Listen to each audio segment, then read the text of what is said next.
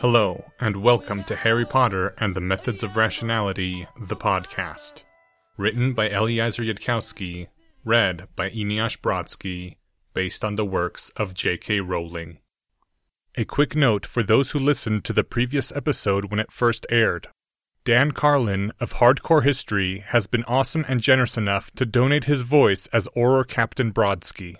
If you would like to hear him in action, I have updated the old version of Chapter 99 and 100A with a new MP3. Second half of Chapter 100 Precautionary Measures, Part 1. The blurring, seething, unrecognizable darkness seemed to turn to regard them. A hiss came from it, like the hiss of the deadliest snake which ever had existed something more dangerous by far than any blue krait. Then it bent back over the wound in the unicorn and continued to drink. The mirror was in Draco's hand, and it remained lifeless as his finger mechanically tapped at the surface, over and over. Tracy was holding her wand now, saying things like Prismatis and Stupefy. but nothing was happening. Then the seething outline rose up, like a man rising to his feet, only not so.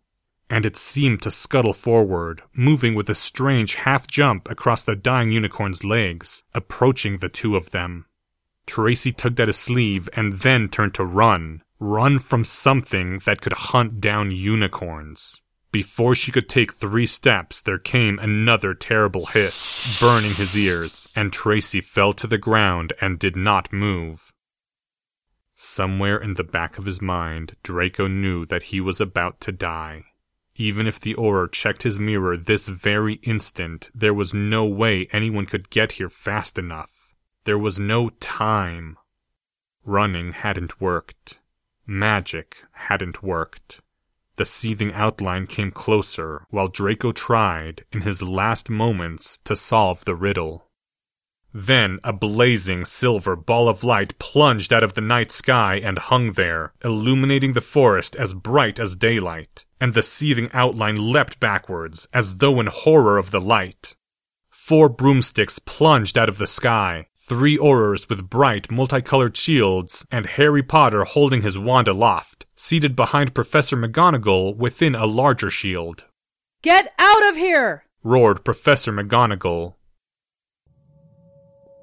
an instant before the seething thing gave forth another terrible hiss, and all the shielding spells winked out. The three Aurors and Professor McGonagall fell off their broomsticks and dropped heavily to the forest floor, lying motionless. Draco couldn't breathe, the most intense fear he'd ever felt in his life gripping all through his chest, sending tendrils around his heart. Harry Potter, who had remained untouched, silently guided his broomstick toward the ground, and then leapt off to stand between Draco and the seething outline, interposing himself like a living shield. Run! said Harry Potter, turning his head half back to look at Draco. The silver moonlight gleamed on his face. Run, Draco! I'll hold it off! You can't fight that thing alone! Draco cried aloud. A nausea was in his stomach, a churning sensation that, looking back in memory, seemed both like and unlike a sense of guilt, as though it had the sensations, but not quite all of the emotion. I must, Harry Potter said grimly. Go! Harry, I. I'm sorry for everything. I. Though later, looking back, Draco couldn't quite remember what he'd meant to apologize for. Maybe it had been that he was planning to overthrow Harry's conspiracy all that time ago.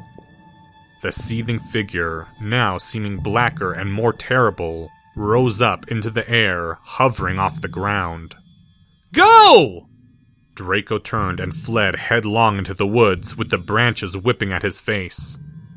Behind him, Draco heard another terrible hiss, and Harry's voice rising, crying something that Draco couldn't make out from the distance. Draco turned his head for only an instant to look back, and in that moment ran into something, hitting his head hard, and blacked out.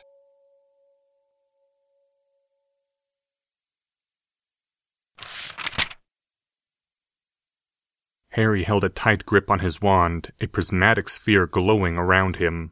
He stared levelly at the seething, blurring form in front of him and said, What on earth are you doing? The seething blurs resolved, reformed, relaxed back into a hooded form. Whatever concealment had been at work, a device rather than a charm, Harry guessed, since the magic had been able to affect him, had prevented his mind from recognizing the shape, or even that the shape was human but it hadn't prevented Harry from recognizing the sharp sense of doom. Professor Quirrell stood straight with silver blood all down the front of his enshrouding black cloak, and gave a sigh, looking at the fallen forms of three Aurors, Tracy Davis, Draco Malfoy, and Professor McGonagall.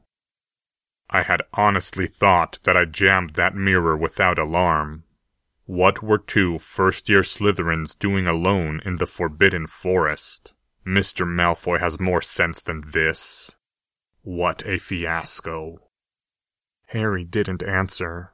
The sense of doom was as strong as Harry could ever remember feeling it, a feeling of power in the air so great that it was almost tangible.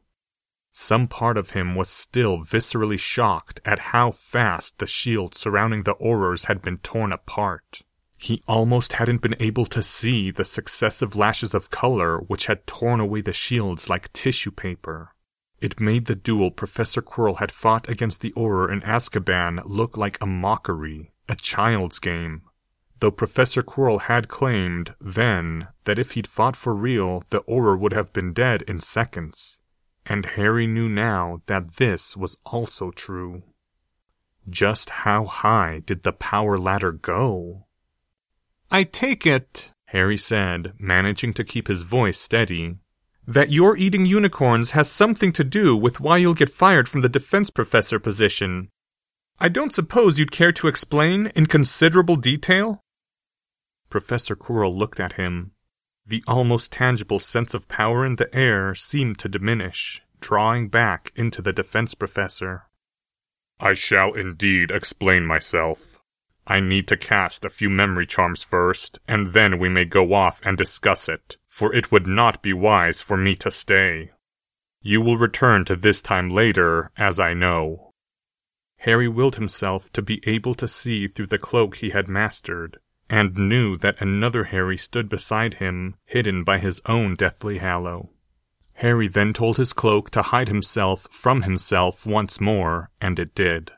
Being able to perceive your future self meant having to match the memory later. Harry's own voice said, then, sounding strange in present Harry's ears, He has a surprisingly good explanation. Present Harry remembered the words as best he could, Nothing more was said between them. Professor Quirrell walked to Draco Malfoy's form and chanted the spell of the false memory charm. The defense professor stood there for perhaps a minute, seemingly lost to the world. Harry had been studying memory charms these last couple of weeks, though he couldn't have helped cast the spells unless he was willing to exhaust himself almost completely, and for some reason they wanted an Auror to lose every single life memory involving the color blue but Harry had some idea now of the concentration which the far more difficult false memory charm entailed. You had to try to live the other person's entire life inside your own head, at least if you wanted to create the false memory charms with less than a 16 to 1 slowdown as you separately crafted 16 major tracks of memory. It might have been quiet, there might have been no outward sign, but Harry knew something of the difficulties now, and he knew to be impressed. Professor Quirrell finished and moved on to Tracy Davis, then the three Aurors, and finally Professor McGonagall. Harry waited, but future Harry made no protest. It was possible that even Professor McGonagall, if she'd been awake, wouldn't have protested. It was not yet the Ides of May, and apparently there would be a surprisingly good explanation. With a gesture, Draco's stunned body was lifted and sent a short distance into the woods before being carefully deposited on the ground. Then a final gesture from Professor Quirrell ripped a huge chunk out of the unicorn's side, leaving behind ragged edges. The raw meat hovered in the air, then wavered in vanishment and was gone. Done. I must depart this place now, Mr. Potter. Come with me and remain here. Professor Quirrell strode away, and Harry followed and remained behind. They walked through the woods in silence for a time before Harry heard faint voices in the distance. The next set of Aurors, presumably, after the first set had fallen out of contact. What his future self was saying, Harry didn't know. They won't detect us, nor hear our speech. The sense of power and doom around the defense professor was still strong. The man seated himself on a tree stump, one where the light of the almost full moon fell full on him. I should first say that when you speak to the Aurors in the future, you should tell them that you frightened away the seething dark, the same as you did that Dementor.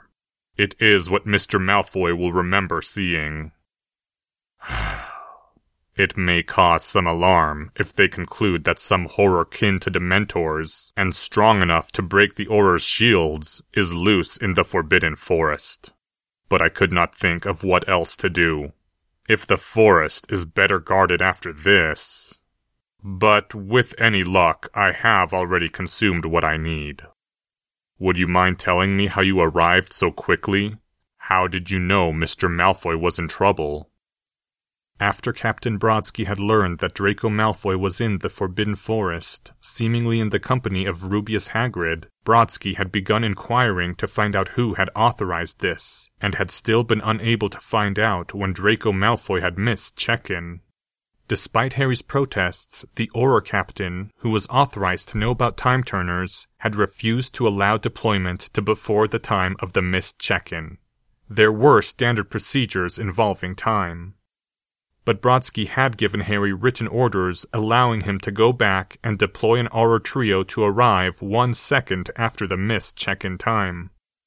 There had been a Patronus charm to locate Draco, which Harry had successfully willed to take the form of a ball of pure silver light, and the flight of Aurors had arrived on time to the second.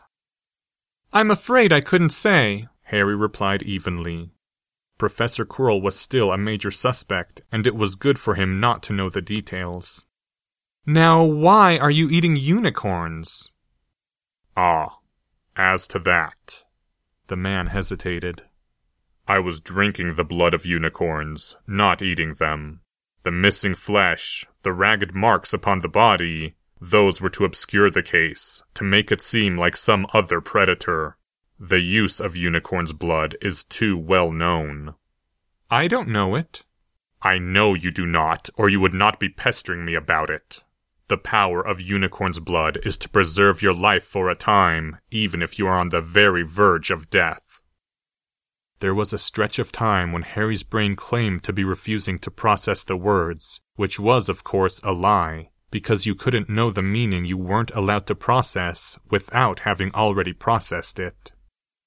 A strange sense of blankness overtook Harry, an absence of reaction. Maybe this was what other people felt like when someone went off script and they couldn't say or think of anything to do. Of course, Professor Quirrell was dying, not just occasionally ill. Professor Quirrell had known he was dying. He'd volunteered to take the defense professor position at Hogwarts, after all. Of course, he'd been getting worse the whole school year. Of course, illnesses which kept getting worse had a predictable destination at their end. Harry's brain had surely known already, somewhere in the safe back of his mind where he could refuse to process things he'd already processed. Of course, that was why Professor Quirrell wouldn't be able to teach battle magic next year. Professor McGonagall wouldn't even have to fire him he would just be dead. No. There has to be a way. I am not stupid, nor particularly eager to die. I have already looked. I had to go this far simply to last out my lesson plans, having less time than I had thought. And. The head of the dark moonlit figure turned away, I think I do not want to hear about it, Mr. Potter. Harry's breath hitched. Too many emotions were bubbling up in him at once. After denial came anger, according to a ritual someone had just made up, and yet it seemed surprisingly appropriate. And why why isn't unicorn blood standard in healer's kits then? To keep someone alive, even if they're on the very verge of dying from their legs being eaten. Because there are permanent side effects. Side effects? Side effects? What kind of side effect is medically worse than death? Not everyone thinks the same way we do, Mr. Potter. Though, to be fair, the blood must come from a live unicorn, and the unicorn must die in the drinking. Would I be here otherwise? Harry turned, stared at the surrounding trees. Have a herd of unicorns at St. Mungo's. Flew the patients there, or use port keys. Yes, that would work. Harry's face tightened, the only outward sign behind his trembling hands of everything that was welling up inside him. He needed to scream, needed some outlet, needed something he couldn't name, and finally Harry leveled his wand at a tree and shouted, Diffindo! There was a sharp tearing sound, and a cut appeared across the wood. Diffindo! Another cut. Harry had learned the charm only ten days previously, after he'd started getting serious about self defense. It was theoretically a second year charm, but the anger pouring through him seemed to know no bounds. He knew enough now not to exhaust himself, and he still had power yet. Diffindo! Harry had aimed at a branch this time, and it plummeted to the ground with a sound of twigs and leaves. There didn't seem to be any tears inside him, only pressure with no outlet. I shall leave you to it. The defense professor rose from his tree stump, the unicorn's blood still moonlit on the black cloak he wore, and drew his hood back over his head. Diffindo! Diffindo! Diffindo!